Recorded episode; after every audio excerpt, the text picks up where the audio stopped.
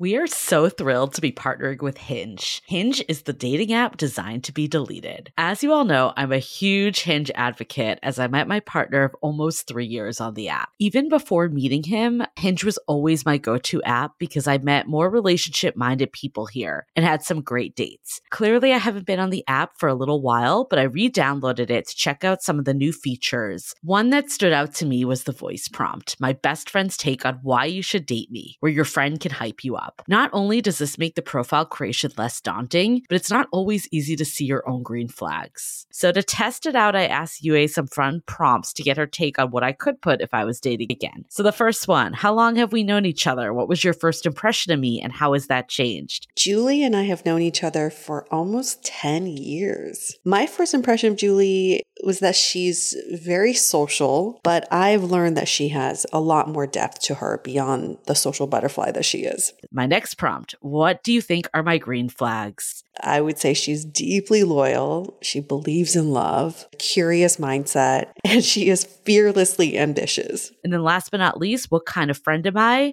Julie is the kind of friend who will always have your back, no matter what. Damn, that feels nice to hear. So download Hinge and try voice prompts today. Then find someone worth deleting the app for. I love wine, but sometimes it can get really expensive, which is why I'm so excited that today's episode is brought to you by Last Bottle Wines. If you don't know, they're a Napa based online wine shop with a twist. They offer just one hand picked wine per day until it sells out, which is often in hours. So, new day, new wine, always at incredible prices. We're talking 30 to 70% off retail. And the best part is that there's no subscriptions, no fees, and no minimum purchase, just a daily email with a really great wine. They're offering Dateable listeners 10% off your first order with code Dateable. And now is such a great time to join as their marathon sale is coming up on March 28th and 29th. They flip that one day rule on its head and offer back to back deals, which means that wines are only up on the site for a couple minutes at a time and shipping is 100% free. They send us a mini marathon package of some of their favorites, and let me tell you, they were delicious. Sign up at lastbottlewines.com and use the code DATEABLE and find out why Last Bottle is the most fun way to discover and buy amazing wine.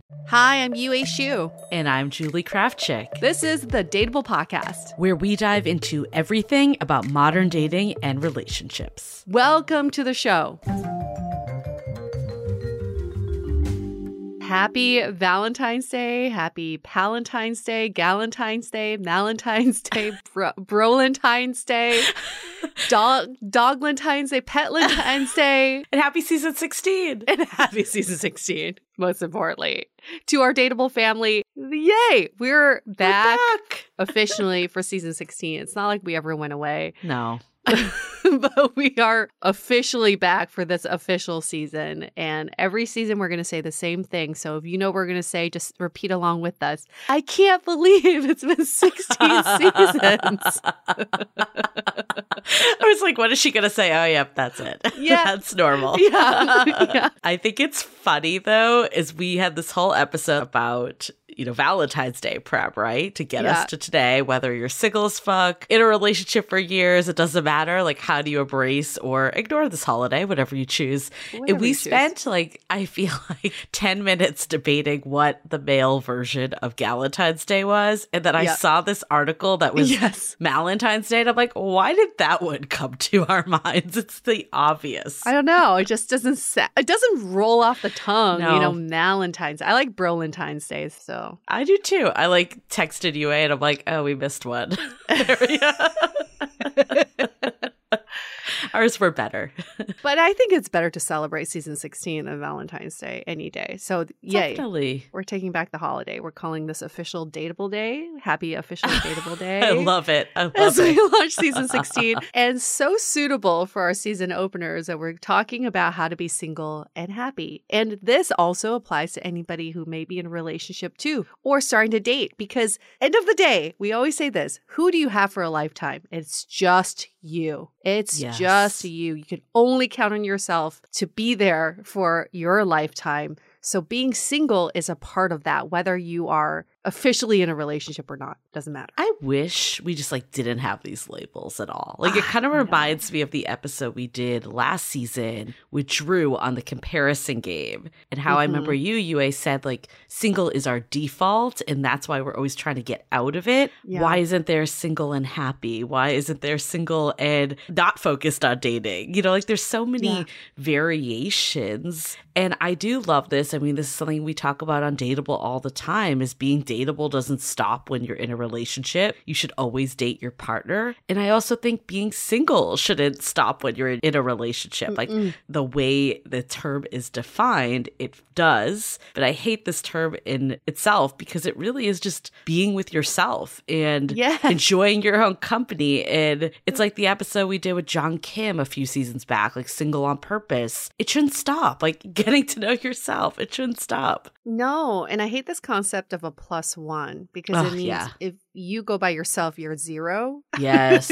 yes. Can we just be our own plus one and whoever we bring can be a plus two or a plus three? I just feel like everything in society points to that if you're single, you're missing something. Mhm. You are incomplete, but you are complete. You are the, again, the only person you can count on for your lifetime. And that's enough. And anybody you add to your life is just additive at that point. It's stupid rom coms, right? Like Jerry Maguire, like you complete me. complete Like I will always remember that. But you're right. It's just what's ingrained in society. It's like there's something wrong if you're single. And the truth is, in today's world, where we're living to like 100 years old, there's going to be periods where we're single in a partnership. Like that is going to zigzag. It's not just like once you're in a relationship, that's forever, even if Mhm. things go according to plan. Uh, nothing is forever. Everything you can only look at your relationships in retrospect when you're on your, your deathbed and say, Oh, was that a Yeah. successful relationship? But in the moment, this is all a state of being, right? And we have to embrace where we are. And it just, we are where we are on purpose. Mhm. And there's a reason for that. And if you are single today, congratulations. If you're not single today, congratulations. You all deserve a medal for celebrating being alive today. On Dateable Day, yes. On Dateable Day. You know, it's the so I actually saw this article come up last week, so it's fairly new. It was on Psychology Today. I'll give um, the credit to the author Bella DePaulo, PhD. Beautiful name. About yeah, it is who does best of being single. It definitely caught my attention, Hmm. and she talked about you know people have very different experiences with the word single. Like even I remember like when we were doing this episode, you were thinking, you know, happy and single, it's it's an oxymoron in a way. But I don't mm-hmm. know. I feel like I didn't think about it that way. And I know like other people have different perceptions of being single and happy and like what that actually means. So she actually like looked at data of like who thrives at being single and who doesn't, which I found interesting. Like I'm not going to relay the entire article. People can search for it. We can actually link it to just for a resource, but she was saying these are a couple of things like who thrives when single. It's people that embrace values like freedom, creativity and trying new things. People that have good social support and quality friendships. And also mm. another one I thought was interesting was getting older. That some research suggests that after about the age of 40, single people are happier and happier. So I think that makes a lot of sense. But she also said, like, who has a harder time with being single is people who buy into ideologies that and insist that being married or coupled is normal, natural, and superior way to be. Mm. People that believe in traditional norms about gender and parenting, people who are afraid of being single, people who don't have as much social support, and then people who are pressured by family. That's a Mm, big Of one. course, yeah. And then people who experience even more than the usual t- dose of singleism, basically like the stereotyping and stigmatizing and marginalization of single people. So Mm. again, that probably plays into the pressure like there's something wrong with you if you're single. So I do think it's an interesting article because it ta- it's so much of it's just your life and upbringing outside of your relationship status in the first place. Yeah. It's what you choose to subscribe to. And unfortunately, unfortunately what we subscribe to have been has been embedded in us for years and years and years. So it's harder to press the unsubscribe button from that, but also know that it's not the end of the world if you're single. I think that's like step number 1. It's not the end of the world, it's actually opening of a new world. And I sometimes think about this like if I were to be single now at age 42, what would I do?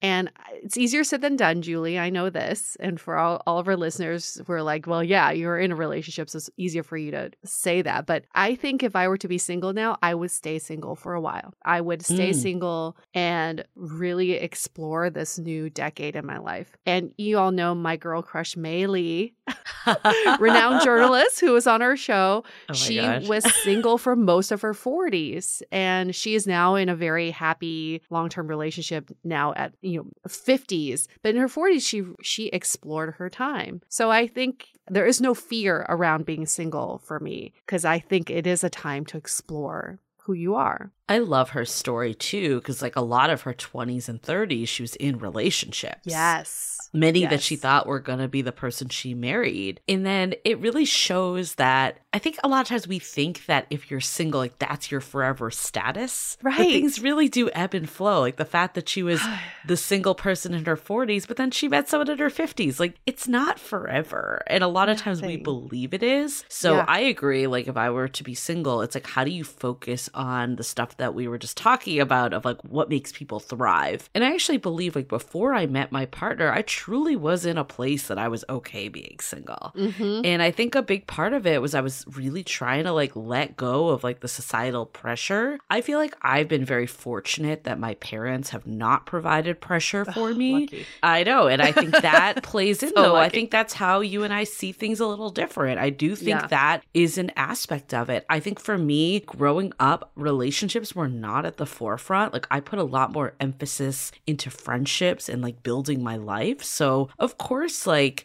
I agree with what was in that article of like, if you have no social support network, why wouldn't you want a partnership? Like, that's kind of like the solution to the problem. Mm-hmm. But if you can look at like, how do you find love in all sorts of ways? Like, I think that does really like make your life more balanced that you don't need that other person. Of course, that being said, like, I do like being in a relationship also. I'm not saying that just because yeah. you can like love your life single doesn't mean that you can also thrive in a relationship. Again, it just changes. Like life is dynamic, it's constantly evolving. We posted a clip about um, both of us finding our partners at age 37. Forever uh, 37. Forever 37. Our we need to open that shop. That. and so many people wrote in and said they also found their partners at age 37. Yeah. And it made me start to think about what is it about your late 30s that opens you up for a long term relationship? Is that probably you were single for a while? You know, you're yes. Probably, and yes by then you're like, you know what? I am happy where I am. I'm happy with who I am. And if someone comes along, great. If not, great. And I think that's like the magical time period of late 30s. I just think of back to myself, like in my 20s, and how I was approaching dating. It was coming from just such a place of desperation, of like mm, needing to mm, be liked. Yeah. I mean, I really was like reflecting back on like, why did I want a partner? And a lot of it was just to fit in,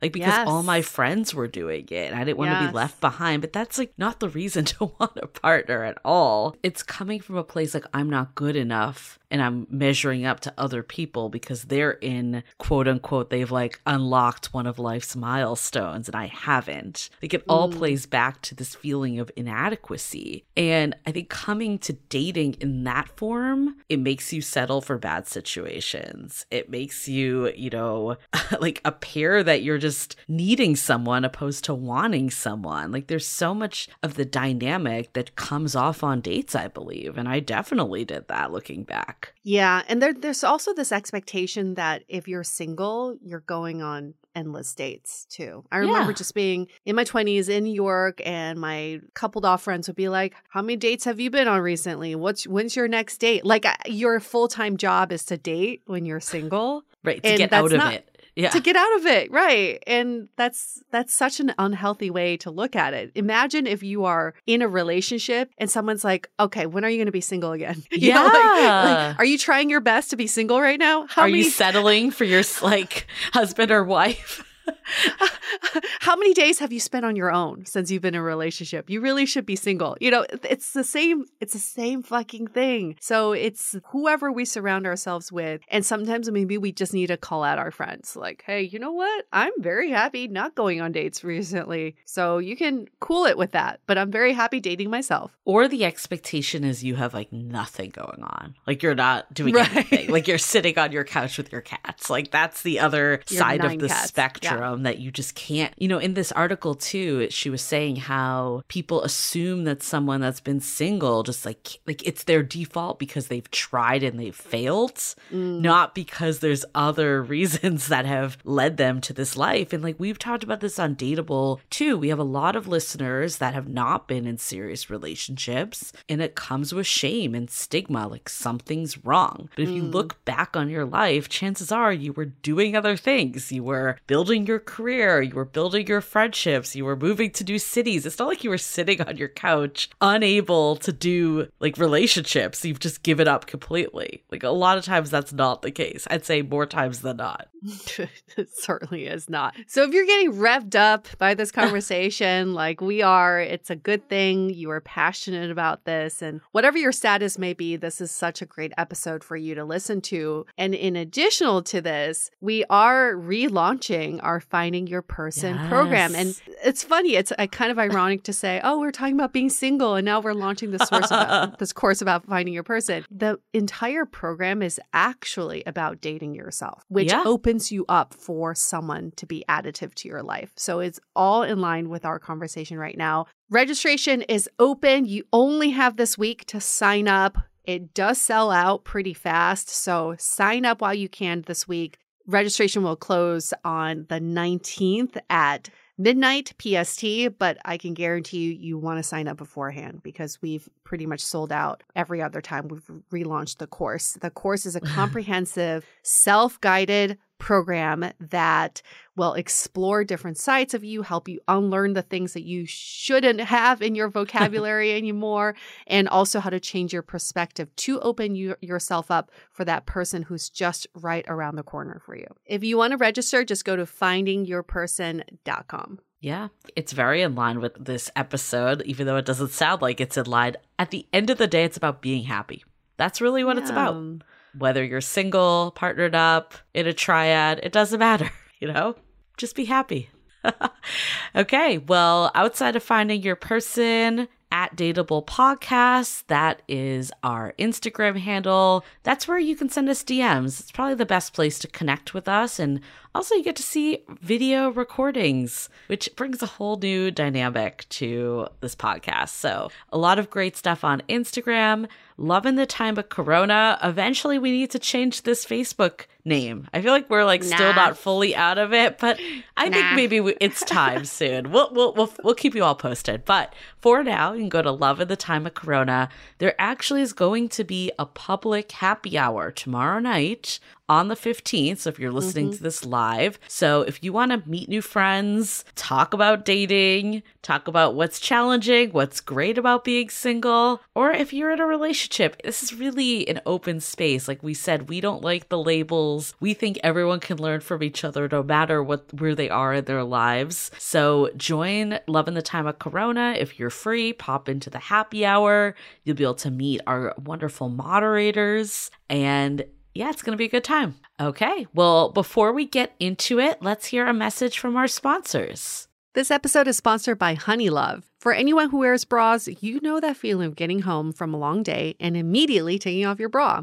Well, with Honeylove, you'll never experience that again. Honeylove has revolutionized the bra game, so you no longer have to deal with uncomfortable underwire without sacrificing support. You'll immediately feel and see the difference. Their bras are so comfortable, you could live in them or sleep in them. I am so in love with their bestseller crossover bra because it gives all the support of a traditional bra without using any underwires. Plus, mesh detailing adds a touch of sexy, unlike my previous go to bra, which was the farthest thing from sexy. And if you're tired of bras that cause bulging in the back, Honeylove's bras are designed with back smoothing fabric to prevent bra bulge. Treat yourself to the best shapewear on the market and save 20% off at honeylove.com with the code DATEABLE. Again, use the code D A T E A B L E for 20% off at honeylove.com. Cinched, snatched, and lifted. It's hot girl season thanks to Honeylove. This episode is brought to you by the One Love Foundation. The numbers of people affected by relationship abuse are startling. Abusive relationships rarely start with physical abuse.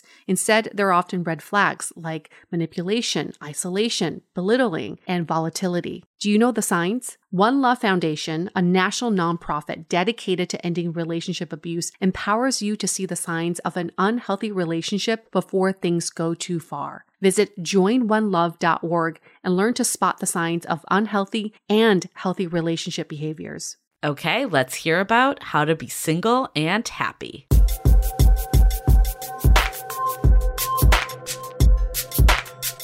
We'll get right into it, Jenny. People don't always put single and happy in one sentence, and you happen to do exactly that in your book.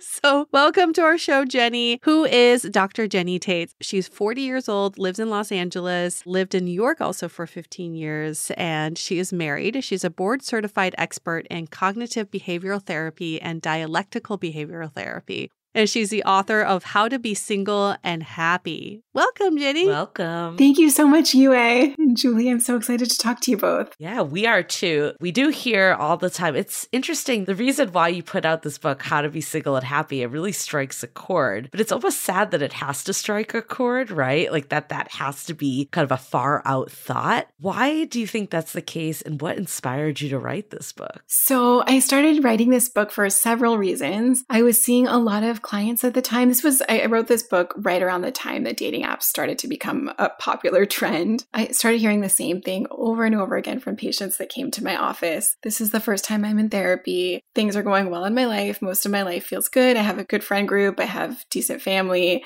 but dating has really made me feel terrible about myself, affected my self worth. It feels like the one to do that is tough to tackle in my life. And so I started to really think like a lot of my clients are really savvy, really skeptical. I was really curious like, can you be single and happy? And if so, how do you do that better? And what did the experts say about that? While this was something that I heard my clients talk about, I also really got this myself. Shortly before writing the book, I was going on a lot of dates and I also sort of empathize with their experience. Like, I feel like I'm a good person that's well liked and has a decent sense of reading people's sense of me. And I was really baffled by like either I'm meeting people I absolutely don't feel like we have any Mhm. anything to talk about, or I meet someone that I actually feel like we might connect, and then I'm mystified that I don't hear from them again. And so I really got this, and marriage was certainly something that I really wanted, and something that I felt really triggered me to start ruminating. I really felt like dating was the thing that would push my button to start overthinking. And there's something about being driven and goal directed and not knowing when something's going to happen that can lead someone who is ambitious to really get into overdrive of problem solving mode. And so this was something I was hearing tons and tons in my workplace and something I also really personally resonated with. My parents got divorced when I was young, and I had this sense that it was really hard to have a good relationship and worried about the Mm. prospect of finding someone that felt like a partner rather than settling. You just expressed pretty much every thought every single person has ever had.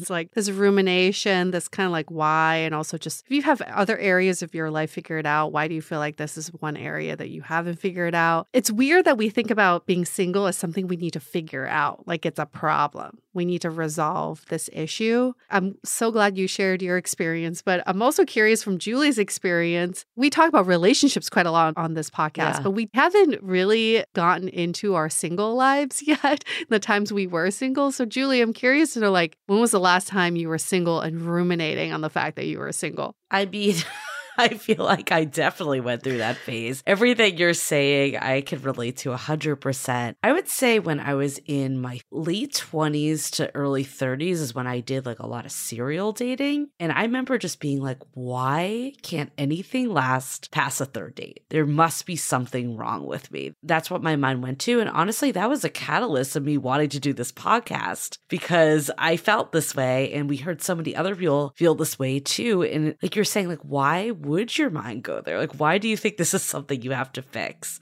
Yue, did you go through that too? Yeah, I mean, it's just so strong. Just thinking about it was like a problem. It was an illness. I need to diagnose myself and figure out how do I take some medicine to fix this illness because people treated me like I was ill. When you're single. Mm. Like, are you okay?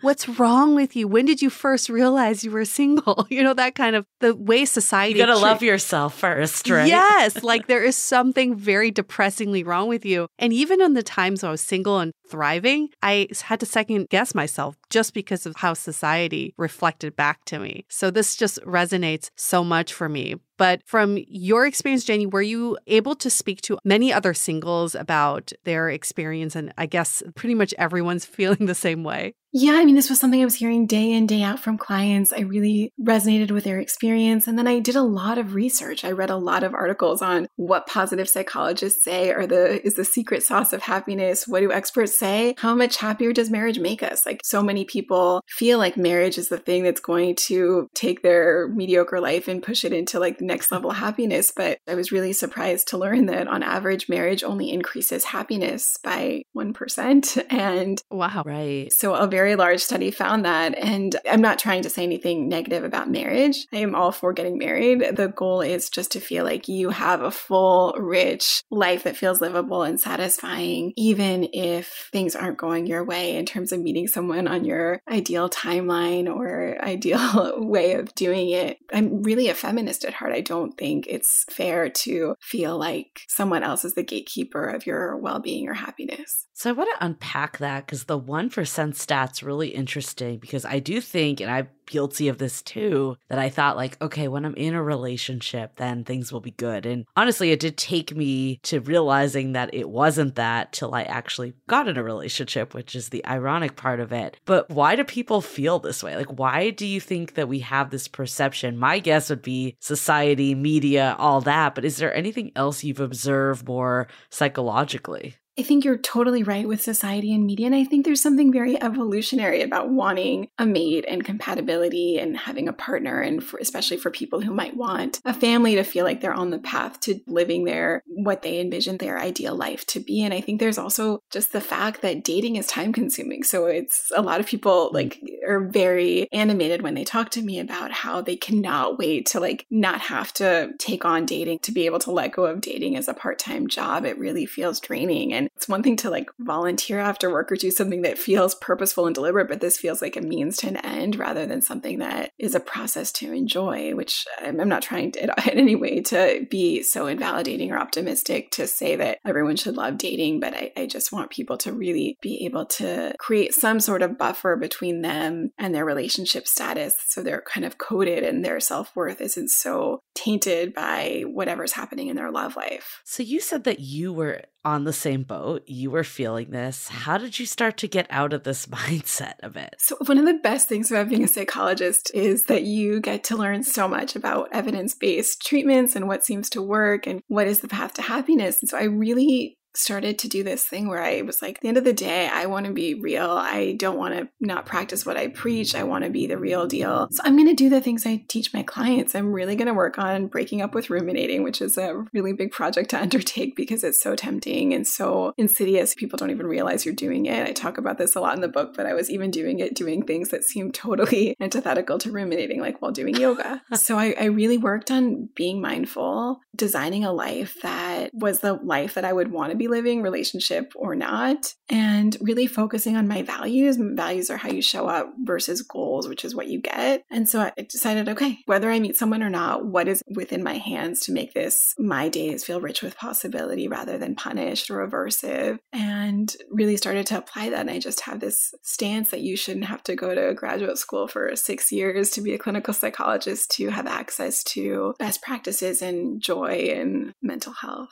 What do you think is the root of all this? this. Who do we have to blame? What do we have to blame? There's a couple of things that come to mind that have made dating especially draining these days. So I think there's something about dating apps that makes dating almost feel like gaming, where we lose sight that the person that we're communicating with is a person rather than just like an avatar, that this person that we're connecting with has feelings and is stressed and might have family who's going through a health crisis, have family members going through stuff. So I think a lot of people have let go of their better behavior or more access to empathy. So I think it's especially difficult right now. I just, so much like you said, societally, people are really, really stigmatized being single. And so it's not only like, is it stressful to meet someone, but your friend group might be saying, mm. wait, so what's going on with your love life? Like, that's the only thing worthy to focus on. And I think there's something about rejection that as human beings really hits us in the stomach hard. We all, you know, it's really interesting. There's research that even if you're playing like an online game with someone that you're, that's a stranger that you don't care about, the act of feeling like rejected, like if someone suddenly drops the game or doesn't want to play with you anymore, people in that circumstance actually lose sense of meaning. They have reduced meaning in life in those moments. As human beings, we really want to feel seen and appreciated and savored. And there's something about dating, especially with the tremendous volume of people that are on apps, just quickly swiping through. Even just the word swiping and people seems so. I'm not trying to paint a bleak picture. I'm just trying to inspire and motivate people to be even more deliberate in how they infuse their moments with self compassion. I want to double down on rumination because I think this was something that definitely got in my mind these thoughts of like, why me? Why is this just happening to me? Why can't anything move on? But then also, not even just like your own internal rumination, but what you were saying with now your friends are asking you what's going on. And it seems like your love life is the topic of every conversation. How do we stop this? Like, how do we stop ruminating but still be purposeful and thoughtful? I love this. So there's so many things to say about this. So the first thing is many of us know that ruminating is not the healthiest habit. Replaying and rewinding the tape and thinking the same thoughts can be really draining, but there's something in the moment that feels so tempting about doing it. We just feel like it's some sort of catharsis or maybe if we keep doing it, we'll get to some sort of answer or if people aren't giving us the information we need about why they didn't get back to us or what happened, we feel like we need to sort of like go through it to get to some sort of answer. But I think one really important step is this sounds really simple, but it's really powerful to create a four quadrant pros and cons of like, what are the costs and benefits of ruminating? What are the costs and benefits of accepting uncertainty or self compassion or letting go? Because in the moment, ruminating feels like itching a scratch. Like it feels like you're going to get some sort of instant release, but long term, it causes depression, anxiety, self doubt, lose the joy that you might experience from other activities. Accepting uncertainty is hard in the moment, but longer term, term allows you to enjoy larger moments. So that's one thing is having a really clear and handy, like I don't just want people to write it down once, but take a screenshot and like pick it up and catch yourself doing it and then take a look at your own handwriting, be a good friend to yourself and see, I've done this so often. I would estimate that I spent thousands of hours ruminating and like, what did I get for it besides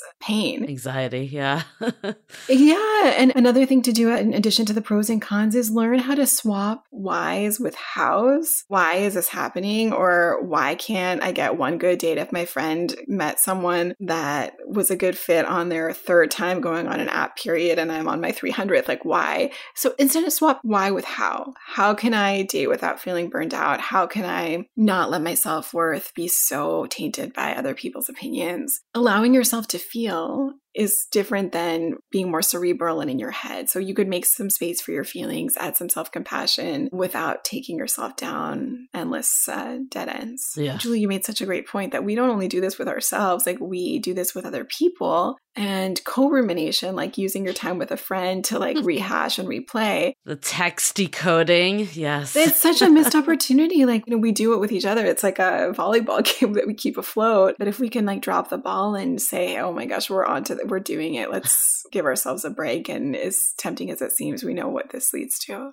well, it's the misery loves company. But when you talk about this, it makes perfect sense. I get there are tools and there are different strategies to get out of rumination. But when you're just about to get into ruminating, it's really hard to stop. I've been down that slippery slope so many times, and I feel like there needs to be a snap out of some sort. Do you have any advice or tools that you've used that can help people? It's almost like a jolt before you start slipping into rumination. So have your pros and cons handy as like a refresh reminder. And then in terms of a jolt, so this is very person specific. I really encourage people to think about what are the things that really create a flow state for me? Like what are the things that I can't possibly ruminate while doing? Mm. Is that a crossword puzzle? Is that a book? Is that watching White Lotus? Is that listening to certain music? Is that going to a gym class? Is that going for a walk? Like have a list of things that are incompatible with ruminating, doing a gratitude list, whatever it is. Another jolt, jolt is a great word, is I teach an acronym called TIP in my book, which mm. stands for T is temperature. So literally taking a bowl of ice water with like equal parts ice and water. So it's pretty cold. If you hold your breath for 30 seconds to 60 seconds and give yourself a little ice bath for your face and just hold your breath and then dip your face in the water, that is a quick way. I mean, it's like jumping into a pool. I'm pretty convinced that you're not going to be thinking about whatever you were thinking about while your face is in the cold water. And when you come out, it's kind of like a quick like jolt of control alt delete for your body. This isn't just like a weird Jenny Taitz hack. It's related to the dive response. We all have this mammalian dive response when our body goes into cold water. It redirects blood flow from non essential to essential organs. It lowers your heart rate. So the T is the temperature change. I is intense exercise. So you don't have to go to Barry's or a crazy class to do this. If you just do like 10 push ups and 10 mountain climbers, that could kind of quickly change your body chemistry. And then the P is paced breathing or progressive muscle relaxation. So really either slowing down down your breathing. So it's inhaling for five counts, exhaling for five counts, or progressive muscle relaxation, tensing and releasing from head to toe. There are quick things that we could do to like invite a competing response from our body. And when our body is really present and relaxed, it's a little easier for our minds to quiet down as well. But I don't want people to think that they have to get ice water. You know what kind of keeps you in the present moment and have like a list of what are the things I know are allergic to ruminating. What are some other tactics like people can use to? I think what you provided is fantastic for stopping the rumination. But also, I think for me, a big part of it was just being hopeful. And then that also allowed me to just enjoy the moment and seeing the good that was with where I was in life. What other tactics do you have for people to get out of this funk of why am I still single and single is a bad thing? Julie, exactly what you're saying. I think building a life worth living right now, not feeling like you are on a plane that's not taking off, but really doing designing a life that feels rich with possibility right here, right now. And I also think it's really important. Like a lot of people are so kind and so generous and equate somehow that they're only their like loving, affectionate selves in a romantic relationship. And that is such such a lack of creativity. I mean, find other ways to mm-hmm. bring the that kind of warmth and positivity forward. And I personally love loving kindness meditation. Mm-hmm. So loving kindness meditation is a very specific practice where you say you repeat statements of loving kindness that shouldn't feel like lip service, but really should feel like gift giving. The statements of loving kindness include May I be happy? May I be healthy? May I be safe? May I live with ease? May I be happy? May I be healthy. May I be safe. May I live with ease. And you go through a series of people, someone that naturally evokes those warm feelings, yourself, someone you care about that might be having a hard time, a familiar stranger, someone that you see in your office building that you're not especially close to, maybe a difficult person that's not too difficult, and all beings. Because I think if we can really practice giving ourselves some of the validation we crave from other yeah. people and really seeing like there's so much more to connection than just one person. I mean, I was totally shocked to read this because I'm a very like efficient, like I want to just quickly go and go, go. I didn't realize that literally taking the time, people in an experiment where they were asked to chat it up at Starbucks with the barista, to just act like they had all the time in the world and they wanted to become friends with the person helping make their coffee, that actually reduces feelings of loneliness and improves feelings of connection. Like there, mm. and I, I don't want in any way to say that that is a replacement for a partner if that's something that you deeply right. want, but to just realize that you can be friendly and chatty and connected to so much more than one person, especially if that one person hasn't landed in your presence yet. Yeah, I'm curious, Yue, like what were some of your turning points? Because I know for me, I think a big part was just spending more time on my own after like a brutal breakup I had. It was really the first time I took a trip by myself. Like I just felt a lot more happy in my own company. So I wasn't looking for others to fill that void as much. So that I think was a big turning point for me. The other was, you know, when I was back to dating before I met my now partner, I actually found that I was dating less because I wanted to really preserve time for other people in my life life, like other friends, people that I could connect with, and also really trying not just spend the whole time talking about dating and what was going wrong, but how do I just enjoy connecting with this person as I would a romantic partner? And I feel like for me, not having a date on Friday night and having a standing like dinner with my best friend and just hanging out and knowing that I always had that connection to look forward to was such an eye opening, just change of pace for me because it didn't make dating as much the forefront. It was something that I still fit in because I wanted a partner. But I think for me, it would have been a downward spiral if I went on a date Thursday night, Friday night, Saturday night, and all of those did not go well, opposed to knowing I had those nights that was guaranteed fun and connection.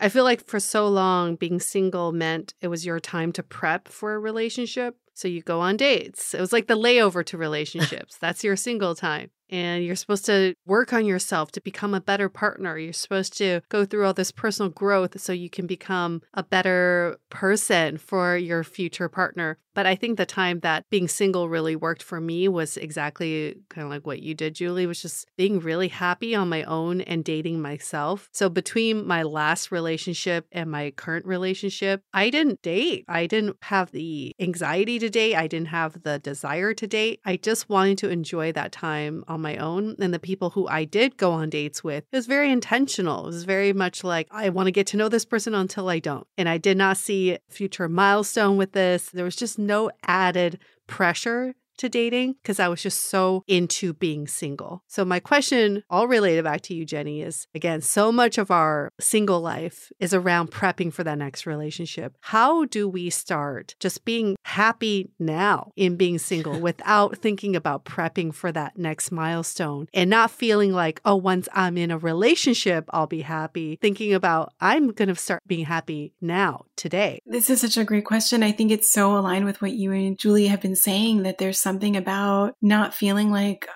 this is like something that I have to fix and I have to devote my Thursday, Friday, and Saturday, and maybe Sunday nights to finding someone, uh-huh. but really doing the things that you love right now, not feeling like you need to punish yourself or act almost like it's similar to the advice I would give someone looking for a job. You can still enjoy moments of your day if you haven't found the thing yet. So, what would your ideal life look like? And how can you start doing more of that now? So, maybe it's prioritizing friendships, maybe it's not feeling like you need to talk talk about your dating life with other people. Maybe it's finally traveling more. I know that's kind of cliche and beyond a lot of people's budgets, but if there's something that you could start to do for yourself that's rewarding right now, and also being really thoughtful about not dragging yourself to yet another party or night out if you really crave a night in, how would you treat yourself right now if you knew you were going to meet someone and it, you didn't have to all be so pressured and so on your shoulders, but that you could really kind of relax and have faith? Like, how would you act if you were designing your best life right now and had so much faith that things would fall into place. I think a big thing for me was I felt like I needed to like control situations. If someone wasn't texting me in the time frame that I wanted or they didn't ask me on a third date in the third week of knowing them, I would get this anxiety that oh my god, things aren't going to plan. Like how do I get it back on track? And losing that was so instrumental for me. Instead of thinking of it as something I need to fix, of just, okay, this person is not on the same page as me. Like, I've done everything I can. I'm going to move on to someone that is on the same page as me. I think that shift was really big. Are there any other shifts in mindset that you've seen people have that has helped them come to the other side of enjoying singlehood? What you said is so profound. And that's honestly one of my biggest wishes that people can get from reading this book, How to Be Single and Happy, is that we don't let other people be the appraisers of our worth. It is so unfair for people that don't know us well to decide our value. Yeah. And so, really coming to a place where we're so full of self compassion and so self aware and so aware of the pain that rejection could take on us to know that I'm enough, I'm wonderful, I don't need to replay and edit conversations I had to try try to improve them I really want people to have this sense that how can you shower yourself with of course I want people to be reflective and if you, you know, showed up late and said something rude, I'd be aware of that and that's not what I'm talking about, but the unjustified guilt we pile on is really the thing that I want people to work on. And so I think if if we could really let go of this idea that happiness hinges on coupling, if we could really break up with ruminating, if we could really really work on designing a life that's rich with possibility now, those are some of the big things that I think will help anyone start to feel like their life is really filled with joy and peace rather than so much uncertainty and up to chance. Before we keep going on this topic, let's take a quick break. This show is sponsored by BetterHelp. When was the last time you felt like your best self? I can tell you for me, it's when I feel like I'm in control of my life and my actions. But sometimes life gets me bogged down. I feel overwhelmed and I can't show up in the way that I want. Working with a therapist has helped me tremendously in taking control of my life and getting me closer to the best version of myself. I meet with my therapist on a weekly basis and I feel so empowered after each session. I used to think therapy was for when times are bad, but I realize it's very similar to healthy eating. Therapy helps to maintain my mental health and is a way of life. If you're thinking about giving therapy a try, BetterHelp is a great option. It's convenient, flexible, affordable, and entirely online. Just fill out a brief questionnaire and get matched with a licensed therapist and switch therapists anytime for no additional charge. If you want to live a more empowered life, therapy can get you there. Visit betterhelp.com slash dateable today to get 10% off your first month. That's betterhelp, that's spelled H-E-L-P dot com slash D-A-T-E-A-B-L-E.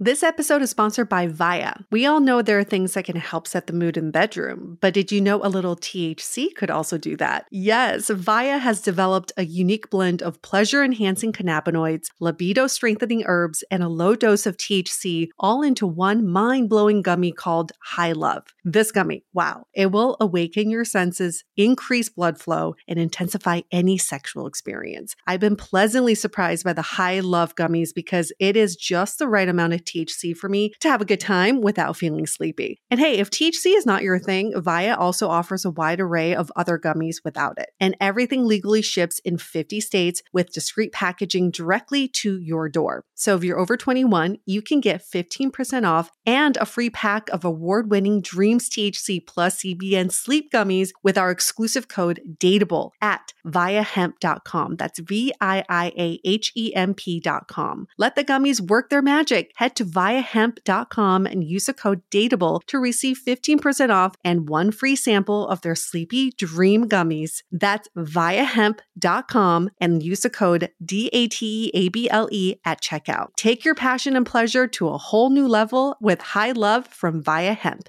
This episode is made possible by Armoire. Armoire makes getting dressed easy. With a clothing rental membership from Armoire, build the perfect wardrobe with brands that are high quality, unique, and recommended just for you. All you have to do is take a five minute style quiz and select items from your dynamic, personalized closet. The styles show up at your door in as little as two days. Then, when you're ready for new clothes, just swap them out. Listen, I live in Southern California. There is absolutely no need for puffer coats or any sort of those winter jackets. But when I travel anywhere else in the world in these cold months, I'm often burdened with the task of getting winter clothes. And now with Armoire, I can just rent my winter wardrobe. It's brilliant. Right now, our listeners can give Armoire a try and get up to 50% off their first month. That's up to $125 off. Just visit armoire.style slash dateable. That is armoire.style, spelled A R M O I R E dot style slash D A T E A B L E to get up to 50% off your first month and never worry about what to wear again.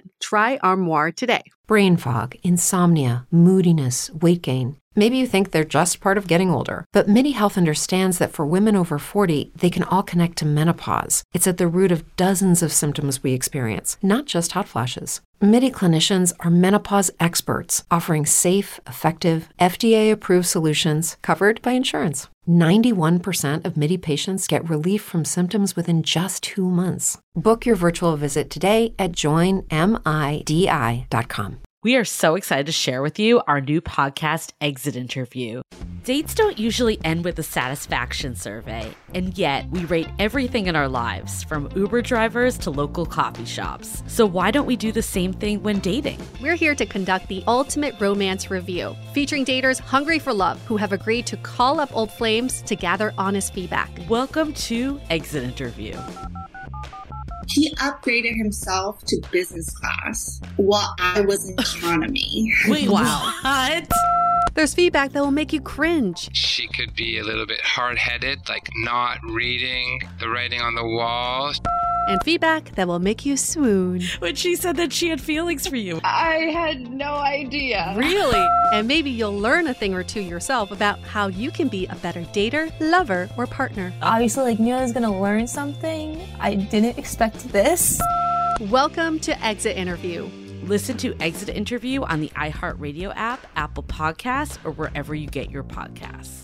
There are kind of two opposite sides of the spectrum of our listeners sometimes when we do talk about being single and happy. Is that we got one side of the spectrum where listeners feel like, listen, I hate being single. I don't like being mm-hmm. alone. I'm just not good at it. I love that for everybody else who can really be happy single. I'm just not that person. What do you say to that side of the spectrum? See, I think some of those people, in my experience, maybe on some level, they have some belief that if they're not miserable single, they're going to be a little bit too content and might forget to date or not put in the effort. Like some people have positive beliefs about negative emotions. Like if I really hate this, it's going to somehow like make it happen for me. And that's just not what we know to be true. Like the happier you are, actually, the more likely you are to find a relationship, improve your career, have more friends. And for people that don't like being single, look, I get it. I'm not prescribing being single. What I'm prescribing is being strategic. If you can't wish and force and plot out how you're going to find your partner. What do you want to do in this moment? Do you want to stay miserable? Do you want to practice acceptance, which still includes pain? I'm not going to lie to anyone. It can be painful to be single. I'm not denying that. That would be just really dismissive. But do you want it to be pain that's a small fraction of your life, or do you want it to be like a disgusting sauce that covers your whole experience? And I'm just about being really effective.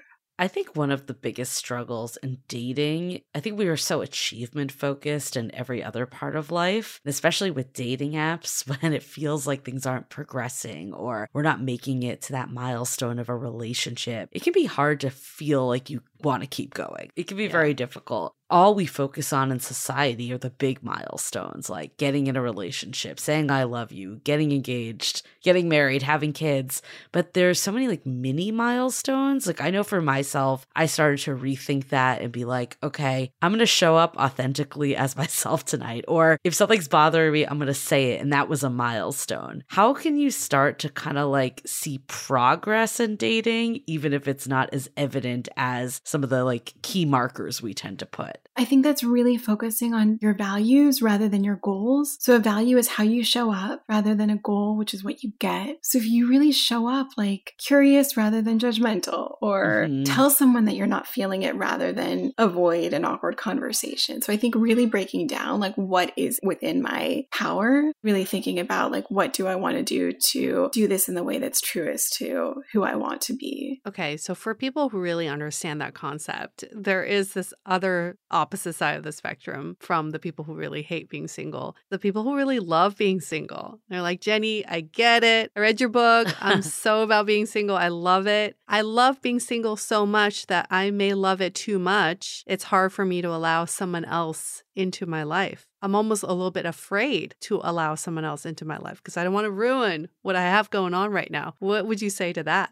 First of all, I love that. Congratulations. That's a really big feat. and look, I'm all about moving past all or nothing and finding a middle path. If you don't want a relationship right now, I'm not trying to sell you a relationship right now, but if a part of you wants a relationship but also wants a lot of independence and autonomy, maybe there's a way to find that balance. Like, what are the specific fears you have about entering a relationship? And what are ways to potentially reconcile them if there is something that you do want about a relationship? And so I think really I'm all about teaching teaching people to be more flexible and a relationship doesn't have to be that you know you and your partner see each other 7 days a week and tell each other everything and text throughout the day. Some people are in really happy relationships where they see each other once a week and that's fine. I'm really interested in what people want long term in their life. And if they do want a partnership longer term, I would be a little bit curious about what are their concerns about starting to pursue that now, just because I'm all about like start living the life that you want in the future now.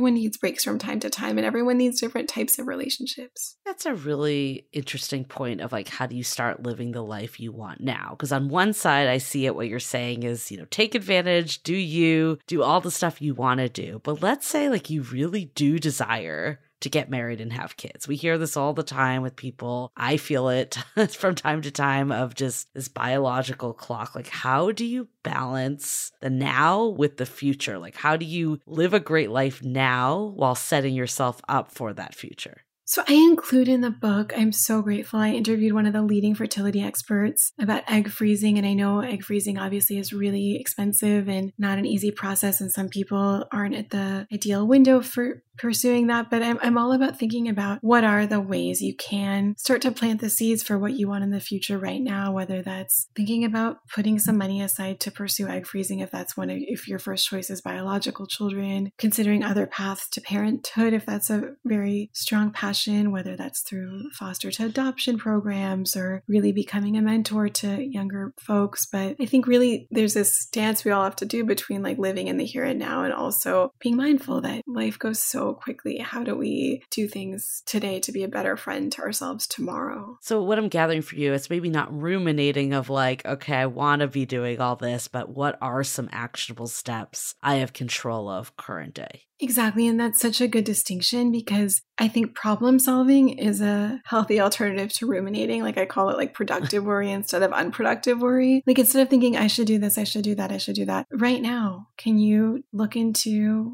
the thing that's on your mind in a strategic problem solving way? Because that's a really powerful thing to give you a sense of freedom that you want things and you can set in motion a path to achieve them. And like, I don't want to minimize, like, again, like some of these things are extremely expensive and might not work for everyone, but to take a step towards the thing that you want in a way that feels fulfilling to you. Let's focus on that a little bit more because now I'm curious to figure out what is productive and what isn't productive when you're single. We're talking about taking action for your future wants and needs. That's a productive first step. What about this need to have physical relationships or this this physical need, like having hookups and flings? They may feel really good in the moment. Are these productive steps? For this one, I think people really need to take a little time to think about pros and cons. I'm all about love pros and cons mm-hmm. because short term, a hookup might feel really nice. But longer term, it might lead to feeling more lonely, developing feelings for someone that you didn't think you would,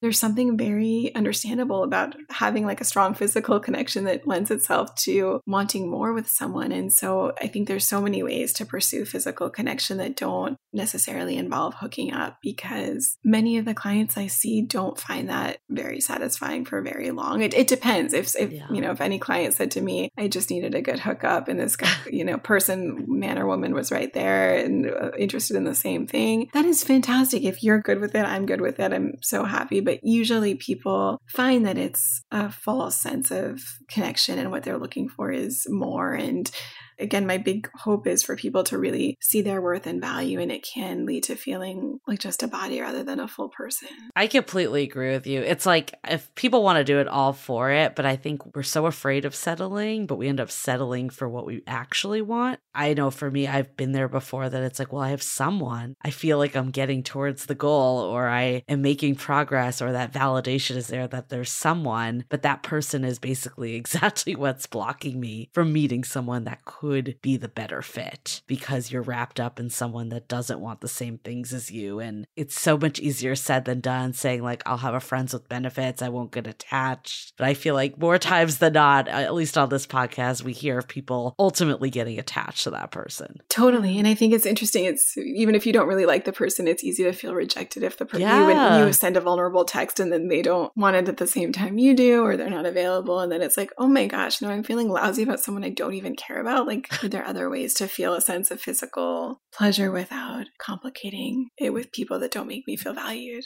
End of the day, it's all about taking accountability for your actions. And I think sometimes when you're in a hookup fling situation, you may not have the wherewithal to make a pros and cons list. You may not be able to step back and say, hmm, is this productive or not? But I think it is important to acknowledge in that moment this is what I'm getting myself into, and I just need to take accountable for my actions. This may not make me feel good later. This may not lead me too much. I need a reality check. But if it feels good in the moment, at least I can acknowledge that this feels good in the moment. We hear this from so many people who are trying to be like the cool dater, you know, the one that's like, yeah, I can have flings and not have feelings and not be attached. I can hook up with all the people and not be attached because, you know, I can I can train my brain to think that way. Most of us probably should just be more realistic and know that flings and hookups don't always lead to such clean results or endings. It's just like really understanding who you are and how these types of short term gratification flings can really affect you. Anyway, that's a really nice segue into like the productive and unproductive way to deal with approaching relationships. I think really kind of thinking through so many people put such a premium, understandably, because it's the first thing we see on like attraction. But if we could really map out like what are our top priorities in our relationship, like what are we looking for? Are we looking for someone that makes us feel seen,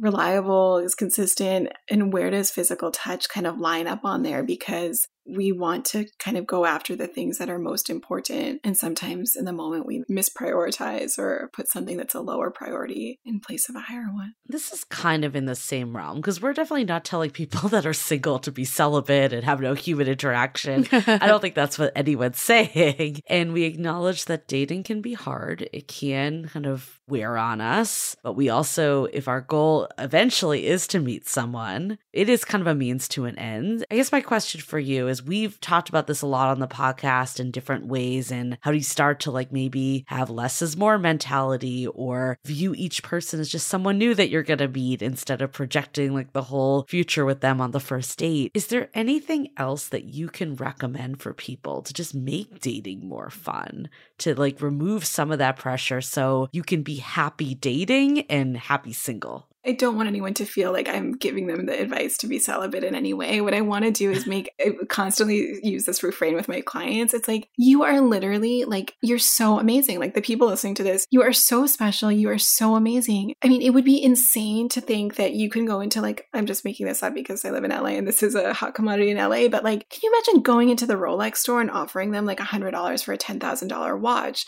they would laugh in your face and that wouldn't lead to any sort of negotiation. My thing is not from a stance of deprivation, but a sense of ownership. The people listening, you're so growth oriented, you're so plugged into cool hosts and community. You deserve to pursue what you want and not settle for anything less, which is like pieces of a person that aren't coming together in a way that's ultimately fulfilling. So I, I don't want in any way people to think I'm like, oh, hold out for you can't enjoy your life until. No, it's like you're so deserving of so much how can we help you like get in that headspace of like i am a diamond rolex and there's no fucking way i'm gonna take a hundred dollars for this prize yes so yeah i think it's more just like with that mentality then how do you start to enjoy dating when you're going in as the diamond rolex? I think having a sense of humor is so key for everything like uh, to really like be fascinated and interested and curious and i think a sense of humor to just like be playful like can you imagine like me and this person are so different it's so funny that we get to like hear from a lot of clients that are going on dates with people that have totally different political views. I mean one way to deal with that is like rage and another way to deal with that is like be amused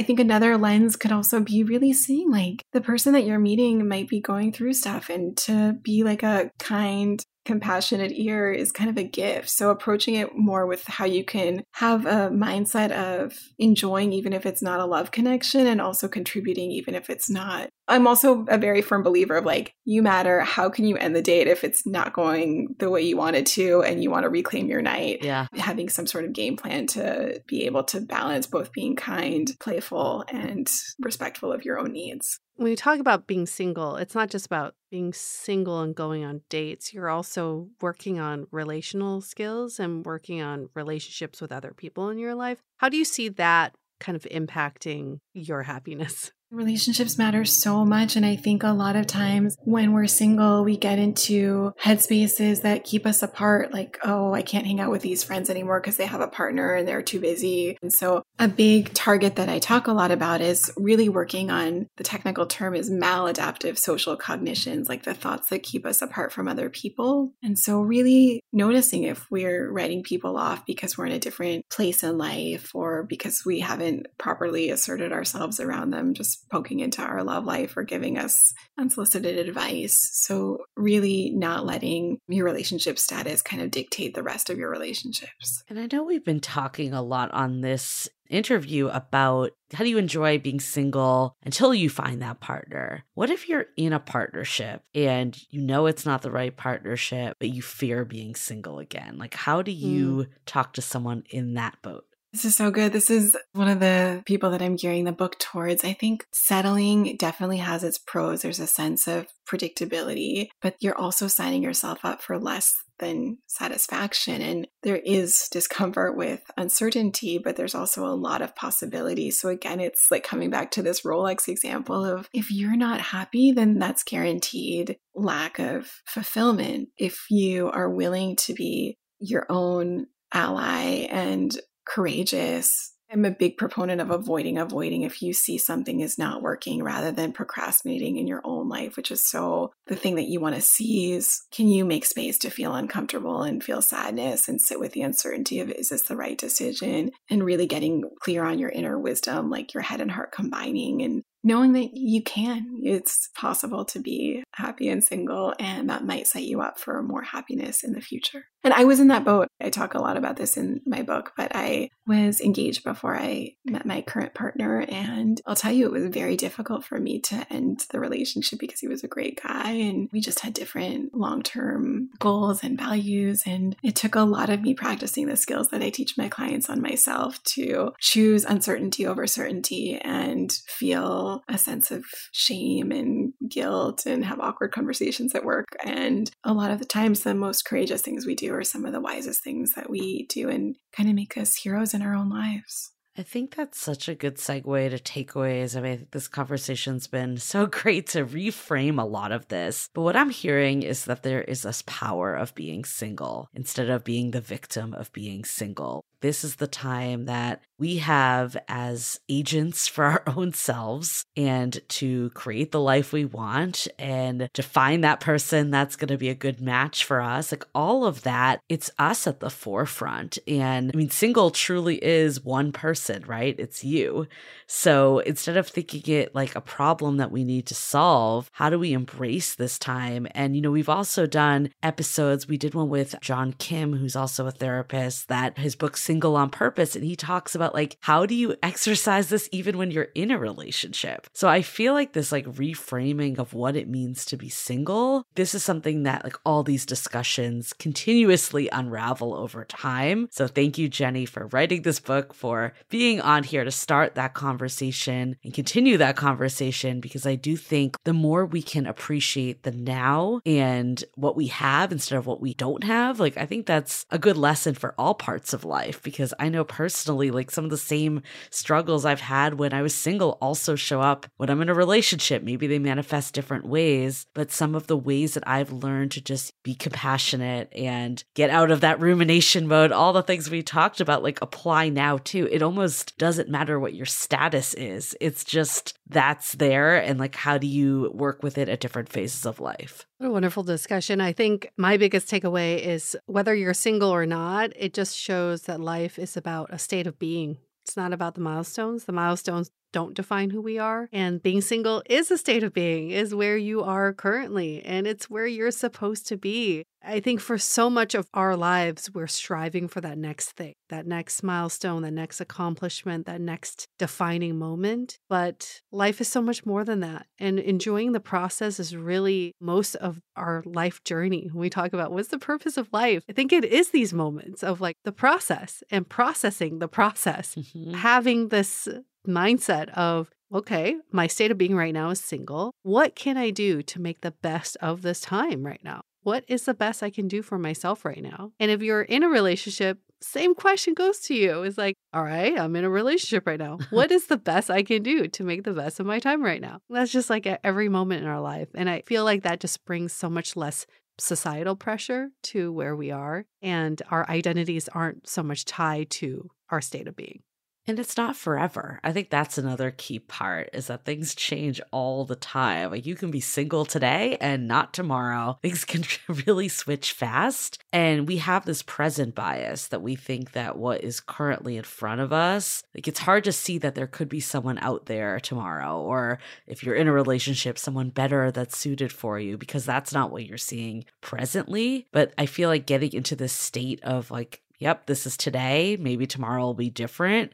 I know that helped me a lot. It's funny, a lot of people joked with me when I told them that I wrote this book called How to Be Single and Happy that my next book should be How to Be Married and Happy. It's it's really there's so much about Yeah. it's like Yue was saying, there's so much more to our lives. Like our relationship status is a sliver of the rest of a full rich life, but the movies and society make it a lot more. So, Jenny, you know, our podcast is called Dateable. One last question for you would be What do you think it means to be dateable and single? Yeah. I think to be dateable and single means to be really present and intentional and showing up for yourself while you are looking for love. Definitely. Thank you so much, Jenny. We loved your book. Where can other people find your book if they want to be single and happy? How to Be Single and Happy is available on all major booksellers. I love the indie ones and Amazon and Barnes and Noble. And you can find me on Twitter and Instagram at Dr. Jenny Taitz. I have a new book on stress coming down the pipeline. Oh, Ooh, boy. Exciting. Okay.